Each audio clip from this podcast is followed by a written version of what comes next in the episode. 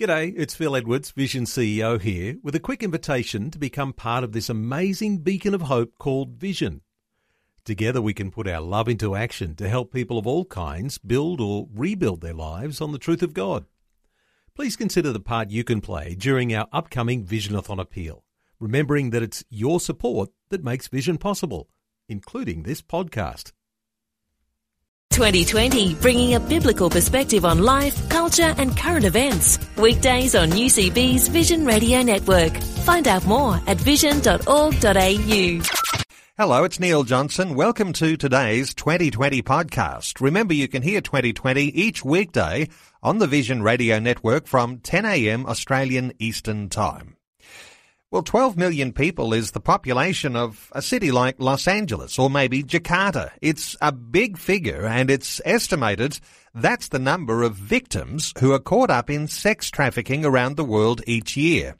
Parents will often sell their children in this heartbreaking trade just to survive. Most of them are young girls. This is the fastest growing criminal enterprise in the world.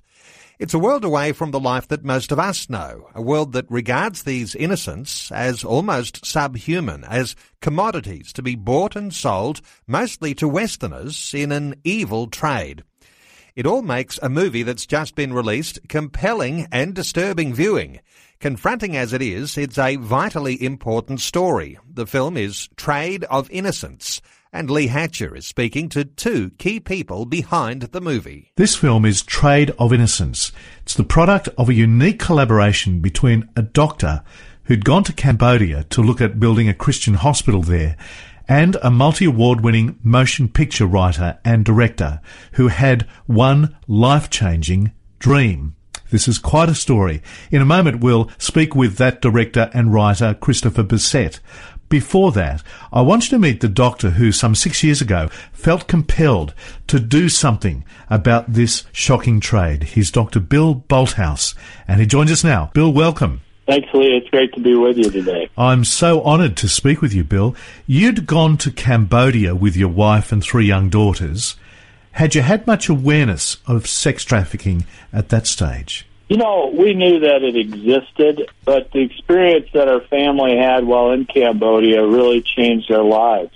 I wish I could say that I was the one taking the lead on this whole thing, but uh, that actually I was there more for a medical mission, and I was getting so busy with the medical work. I told my wife and to take the kids and go to the beach uh, because I wouldn't be home very often. And so she did. And while on that trip to the beach, she uh, met up with um, a group that we were familiar with that uh, was in Cambodia rescuing girls out of the sex trade. She uh, was very gracious to them and said, Well, is there anything I can do uh, while we're here? Could I take you all out to dinner? They had a table for 23, and seven of those girls were recently rescued uh, victims of sexual trafficking. As my wife interacted with them, she began to feel like, you know, these these giggles that I'm hearing are from a lot younger girls than 17 and 18 year olds, and it turns out that the girls were more like 13 and 14 years old. Mm-hmm. My daughters at the time were aged 10, 10, and 8. Uh, they they had a great time. They uh, laughed and at the end of the evening, my daughters uh, retreated to their hotel room and, and just began to weep. They had a very angry prayer. God, why do we live in a world where this can happen? Isn't there something we can do that could change this situation? We believe in a God who answers the prayers of little girls. God began moving in the heart of a man named Christopher Bessette. He was a filmmaker um, but he was called to Cambodia a few years after we were there. And while he was there, his heart was moved. And then he had a dream one night. And in his dream, he saw me. It took us just a day of talking and praying about it to get back to him and say, yeah, I think we do. And uh, that sent our family then a pretty much a three-year odyssey of what it means to make a Hollywood picture. It's been quite a ride. Bill, we might pick up the story with Christopher Bessette himself. Christopher, welcome. Well, thank you very much. Thanks for having me on. It's great to uh, have you with us. This first came onto your radar over a coffee with a friend. Tell us about that, Christopher. I live in Canada, and uh, we were having coffee, and she shared with me her missions work in Cambodia. She shared with me the plight of the Cambodian people, and my heart was broken. I have a heart for the underdog. I wanted to make a film immediately to bring healing to a nation. Two months later, I get a call from Crossroads Christian Communications. Now, I had worked for them 17 years earlier. So it was a call out of the blue. Would you be available to go? I said, sure. Where are you going? Cambodia. said, perfect. Oh, I have got a story to tell there anyway. So I served Crossroads Christian Communications in telling their story, but it also served for me as a scouting trip to learn so much more about that industry and what was happening there. You actually witnessed a real life scene in Cambodia very similar to one in the movie between a 60 year old Caucasian male and an 8 year old Cambodian girl. Yes, I did. Uh, there's a scene that takes place in a bar uh, of a hotel. And uh, so I set the scene exactly as I lived it. I was there with an investigator on the night that I witnessed this happen. And uh, a Caucasian man, 60 year old Caucasian man, came in with a Cambodian man and a little girl, approximately eight years old. After a short period of time, the Cambodian man got up and left, leaving the older Caucasian man with the little girl. And then he put his arm around her and started stroking the inside of her thigh, not something that a father does with a daughter. So my red flags were up, and the band asked for requests for songs, and he requested Puppy Love. And the investigator I was with, we started taking pictures of this man so that we could run it past Interpol. He can't just rush in and grab the girl and dash, so to speak, because you may save one at that present time, but you could in turn sacrifice another 30 girls that you can't see. And so when we did that scene for the movie, recreated the scene for the movie, I actually wept Hmm. on set. One of my producers said to me, Christopher, what's the matter? And I said, I'm just reliving that night. And I just wish I could have done more for that little girl. And he says, Well, now you are. And yes, you I have. hope so. I, ho- I hope that your audience goes, sees the film, takes it to heart, and recognizes that all of the portrayals in the film are representative of real people on the front lines fighting the fight. Can I take you back to when you were first kind of scouting, as you said, in Cambodia? You had this dream. Can you explain what that dream was and how that then played out? Yeah. What happened was I came back from that trip to Cambodia, and now the story is burning in my heart. Some producers in Toronto, Canada, contacted me about writing and doing an adaptation of a book uh, and turning it into a feature film, which I would direct. I said, sure, I, I'd be interested, but I have a story I'd like to tell. And I shared with them my story for Trade of Innocence. I mean, they were thrilled. They were excited. They wanted to be a part of that. So seven months of negotiations goes by, Wow. and one day God says to me in His still small voice, "Don't call them." So that very day, my wife, knowing that we were close to the deal and everything was going to happen with these guys in Toronto, she said, "Well, you know, you're going to wrap it up today and everything." I said, "Nope." She said, "What? Why not?" I said, Well, I believe God spoke to me and, and I have to be obedient, so I can't go through with these guys. So I abandoned any hope of getting financing to tell the story just because I believe God spoke. I didn't quite know what to do with then, you know, because I'm a family man. I, I have children and a house and a wife and bills to pay, like everyone does. But that night, I had a dream. And in my dream, I dreamt of a man that I met three times, three years earlier. I dreamt of a map, a very unique map of Cambodia. Even the colors were green and yellow, everything specific. And then I saw a watch on the bottom corner of that map, and the time on the watch said around 2:10, but I had a hard time telling what time it was because the big hand kept sweeping up to 210, 215, 220, 225. But then God says to me in that dream, now is the time. And I get up, I, I mean, I tell my wife about the dream, I tell some friends at church about this, and then some days pass, I thought, well, what do I got to lose? I, I'm going to try to reach out to that man I dreamt about. This is Bill Bolthouse. Sh- it turned out to be Bill Bolthouse. Yes, yeah. it was Bill. But I actually connected with his wife, not him, because I mean, three years had passed.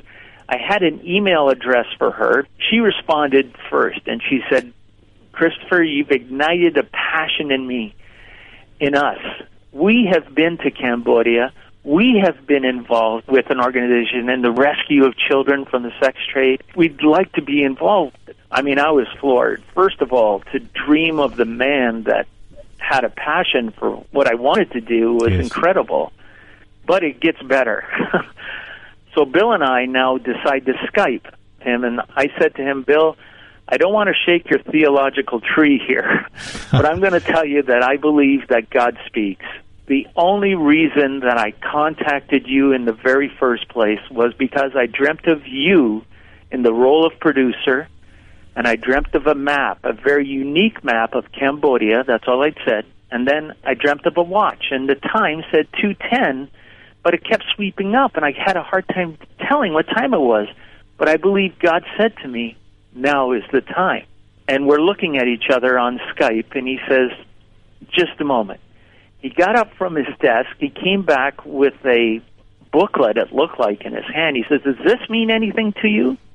I said, No, I've never seen it before. He said, How about this? He opened it up, and it was the exact map of my dream, color and all. I began to weep. I thought, God, creator of the universe.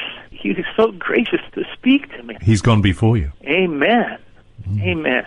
And the time on the clock, interestingly enough, 210 was 2010 when all the financing came in and we started uh, working on the project, started writing the movie, and then everything just began from there. What a remarkable story.